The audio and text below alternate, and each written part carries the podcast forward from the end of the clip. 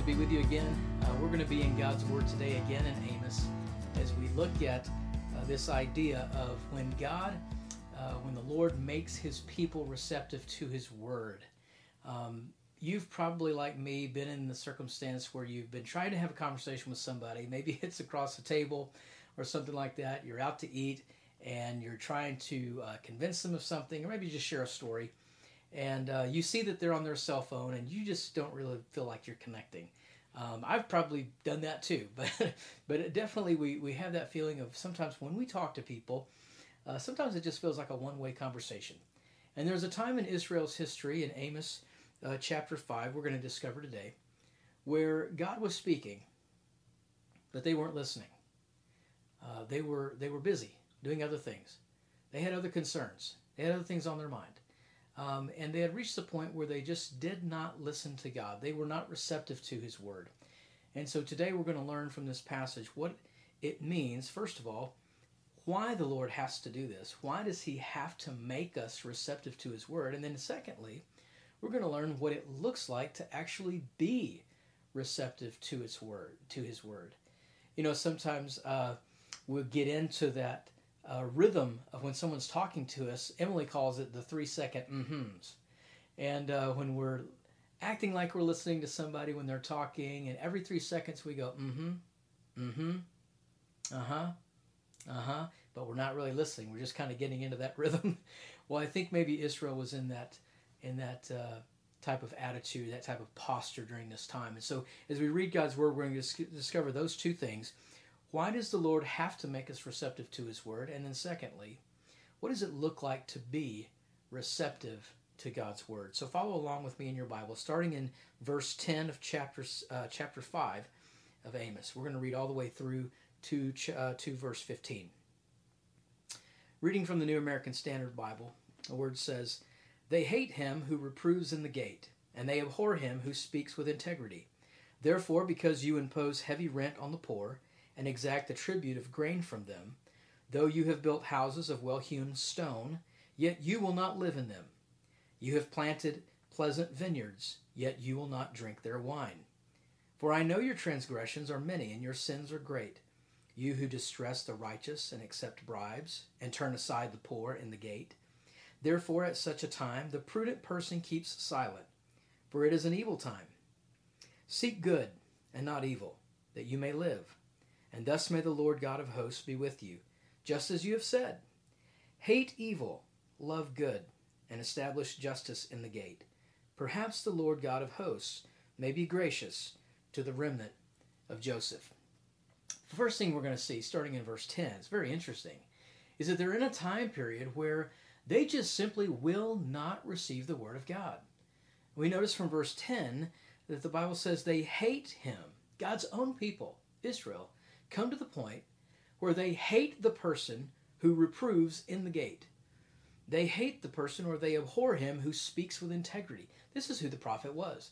The prophet was going to come and he was going to enter into the city through the gate. Now, Amos was going to be coming into Bethel and he'd be prophesying against uh, their false worship and all these things that are happening. And they would just turn they would turn the truth tellers away at the gate. They didn't want to hear it. They didn't want to hear God's word. We don't want to hear what God has to say because it was so uncomfortable for them. They had reached that point. We're going to see a, a, few things here that resonate with us as New Testament Christians living in 2020. First of all, when we look at what God's Word says about His Word, about itself, we notice uh, the, the reason that God has to make us receptive to His Word is because we are disinclined naturally to be receptive to His Word because we're sinners. And so we don't like to hear news that is judgmental towards us or news that is going to is going to change the way that we live or we don't want to hear messages from God's word that tells us that actually the way that we're acting is not in accordance to his will. And so we're just naturally disinclined as fallen human beings to receive God's word. And so he has to he has to make us uh, receptive to His Word. And not only is it because of our sinful nature, but it's also because of the power and the ability of God's Word itself. And so the first place I want to turn your attention to, uh, a couple of other places in Scripture where I want you to see this. There are many others, but I've just kind of narrowed it down to three. So I, I want you to turn in your Bible really quickly to 2 Timothy 4, verses 1 through 5. In 2 Timothy 4, verses 1 through 5, the Bible says, I solemnly charge you in the presence of God and of Christ Jesus. Now, this is Paul talking to Timothy in his letter to this young pastor, who is to judge the living and the dead, and by his appearing and his kingdom. Preach the word, be ready in season and out of season, reprove, rebuke, exhort with great patience and instruction. For the time will come when they will not endure sound doctrine but wanting to have their ears tickled, they will accumulate for themselves teachers in accordance to their own desires, and will turn away their ears from the truth, and will turn aside to myths. But you be sober in all things, endure hardship, do the work of an evangelist, fulfill your ministry. Uh, notice what Paul says to Timothy. He says, In the last days, people are going to want to hear the things that feel good to them uh, they're going to accumulate for themselves teachers and gurus and, and leaders all around them that are going to tell them what their itching ears want what their itching ears want to hear. And and he says here in verse 3 he says they're going to accumulate for themselves teachers um, in accordance to their own desires. And so this is what this is what people naturally are inclined to do. I want friends. I want teachers, I want leaders who are going to tell me what feels good, what feels good to me, what resonates with me. However, the Bible doesn't follow our agenda. God's word never follows our agenda. That's that's not the litmus test for truth. God's word has its own agenda. God's word has its own agenda and it aligns with God's agenda. It's actually what God desires for us and what he wants. So first reason that that God gives us for making us receptive to his word is that we're not inclined to do so, so he has to do it for us. But then also, he makes us inclined to his word by using his word to do that work in us. And we notice from 2 Timothy 4 1 through 5 that God's word has its own agenda. The second thing I want you to see is from Hebrews chapter 4, verses 12 through 13. So if you'll turn in your Bible there, just a few pages over, we're going to look and see what Hebrews chapter 4 says For the word of God is living and active and sharper than any two edged sword, and piercing as far as the division of soul and spirit of both joints and marrow, and able to judge the thoughts and intentions of the heart. And there's no creature hidden from his sight, but all things are open and laid bare to the eyes of him with whom we have to do. See again what God says about his word. Not only uh, does it have its own agenda, but it has its own unique abilities. See, in, in ways that in our flesh we, we don't have the inclination, we don't have the power to do certain things that God's word actually does in us through it. So in verse 12, he said the word of God is living, it's active, it's sharper than any two, two-edged sword. Some scholars think that Hebrews was written by Luke and that this is actually referring to like a medical instrument, like a scalpel, that uh, you have this imagery of of surgery, that God is literally doing surgery on his people through the word of God, that it's sharp and it's active, it's living. And notice what he says it is. Um, pierces as far as the division of soul and spirit of both joints and marrow. It is able to judge the thoughts and intentions of the heart. Nobody is hidden from his word. And so God makes us receptive to his word through his word. He causes his word to do a work in us that only his word that his word can do. And then also we see, and this is the final uh, verse that I want to show you on, on why uh, God uses his word in Proverbs chapter 27, verses 5 through 6. So if you'll turn there. In Proverbs 27, verses 5 through 6, the Bible says, Better is an open rebuke than love that is concealed. Faithful are the wounds of a friend, but deceitful are the kisses of an enemy. Wow, that is powerful. See, God uses His Word to do something that that people don't usually do. I mean, we don't like to judge each other. We don't like to tell each other the truth. Even our best friends. Sometimes, especially our best friends. But God's Word says here that a faithful friend is one who is willing to wound someone for the truth. They're willing to uh, to do that harm initially, it's almost like a physician who has to who has to re-break a limb so that it grows back the right way. I mean, no physician really wants to do that, and no friend, no believer wants to correct a brother or sister in Christ and and and and make them feel bad, you know, toward that friendship. And but that's what God's word does. It it has our good as its priority. So God's word is able to do something that that we're just not inclined to do ourselves. And so God makes us receptive to his word by using his word to do that. We'll talk about the different ways that, that he does that in a minute. I want you to notice as we go back um, to Amos um, something that is said in the, the very end of this section in verse 13. Because he says this is the problem in Israel. They, they don't want to hear the truth. They don't want to hear God's word. They're rejecting the prophet. They're pushing him away. Um, they're uh, they're extorting one another. They're in verse 11. He kind of describes this as kind of a, a, a class system that they're creating. He says, "Because you impose a heavy rent on the poor, exact a tribute of grain from them, though you have built houses of well-hewn stone, you will not live in them. You've planted vineyards, you will not drink the wine that comes from them." He's saying, "Look, you've done all these things. You've built these great." Uh, fortresses, these great houses, these great citadels on the backs of the poor and and you've done really well. You've prospered, so to speak. You've planted these vineyards, and and so now you have this distinction between the poor and the wealthy, and there are very many wealthy people in Israel and Judah during this time, and they are seen by surrounding countries as being very, very successful.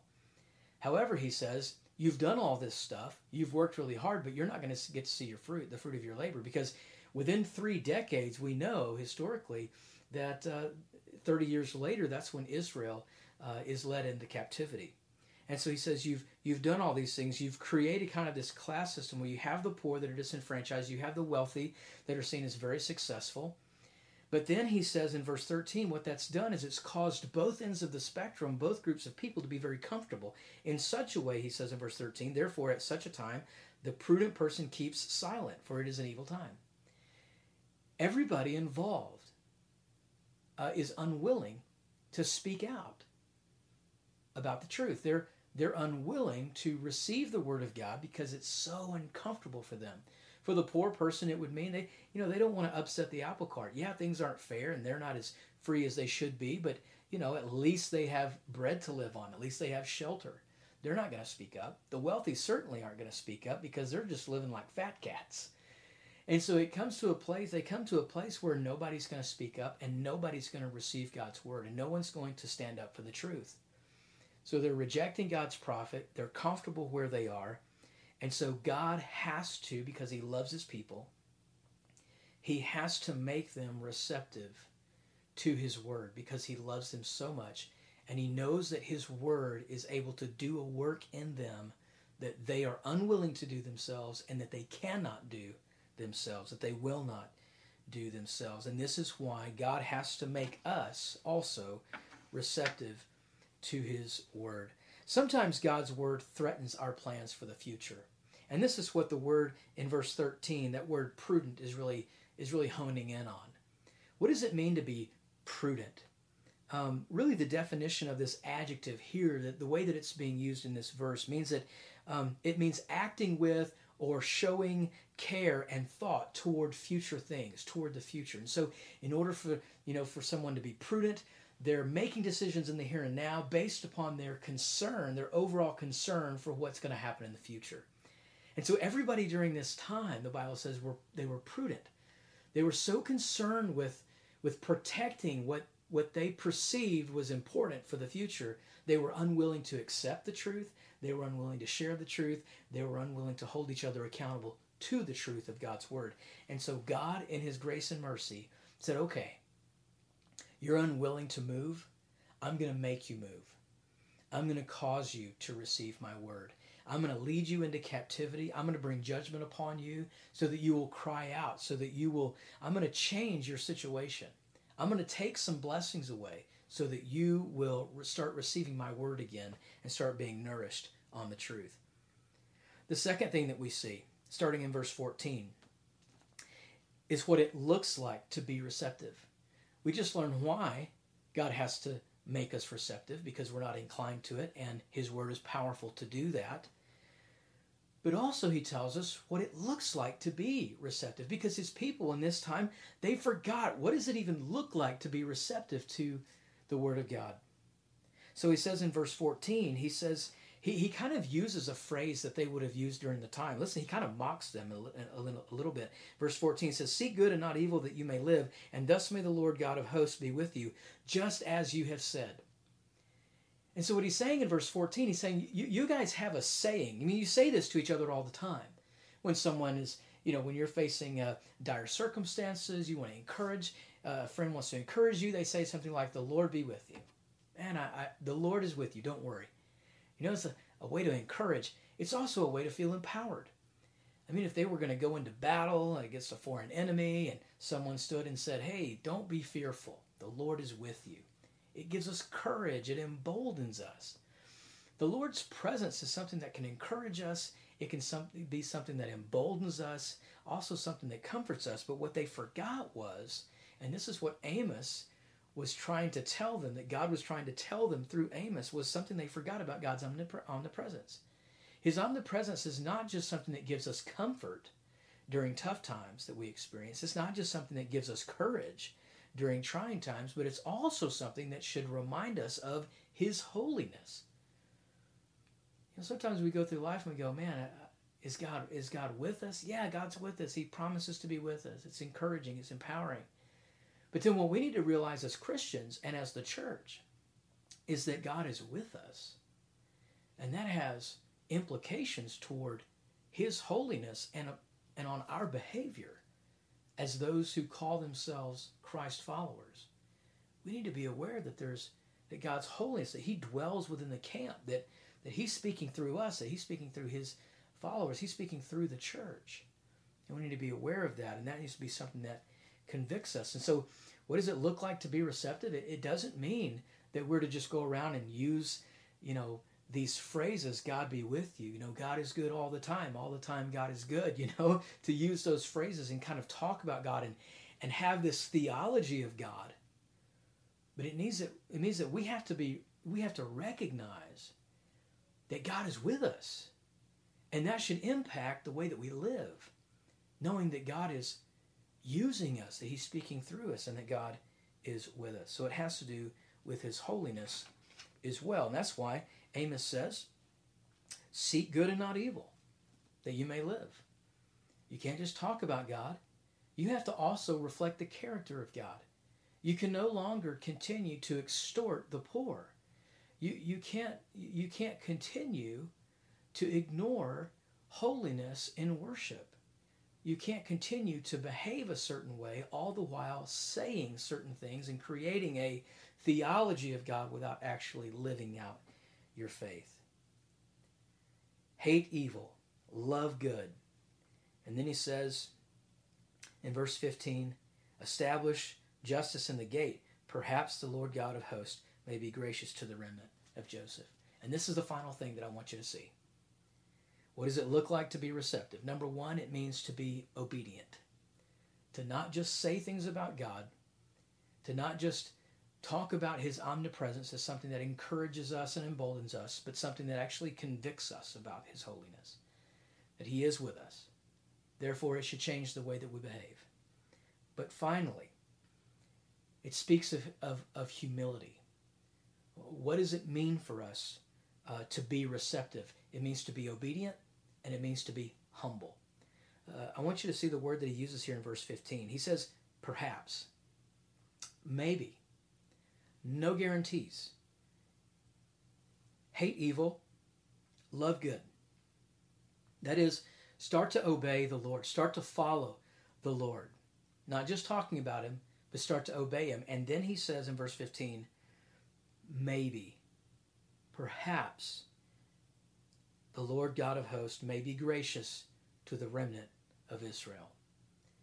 See, there are no guarantees for Israel at this point. He doesn't say if Israel were to, if they were to come and say, "Okay, Amos, we heard you. God, we heard your word. We heard the word of the Lord today." Now, what guarantees do we have if we obey it that we will all live through this? that we can keep our castles, uh, that we can continue to have plenty of grain and plenty of wine and, and plenty of territory, that we will continue to possess our kingdoms. What guarantees do we have? God says, You have none. Amos says, Perhaps. And that's something we need to learn about repentance, and we learn it. Uh, what's interesting is we learn it in the book of Jonah. Um, I want to read for you just a part of a passage from Jonah.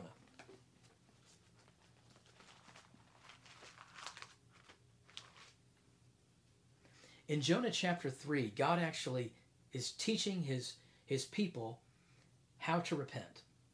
And he uses a people group, a nation uh, in Nineveh, the Ninevites.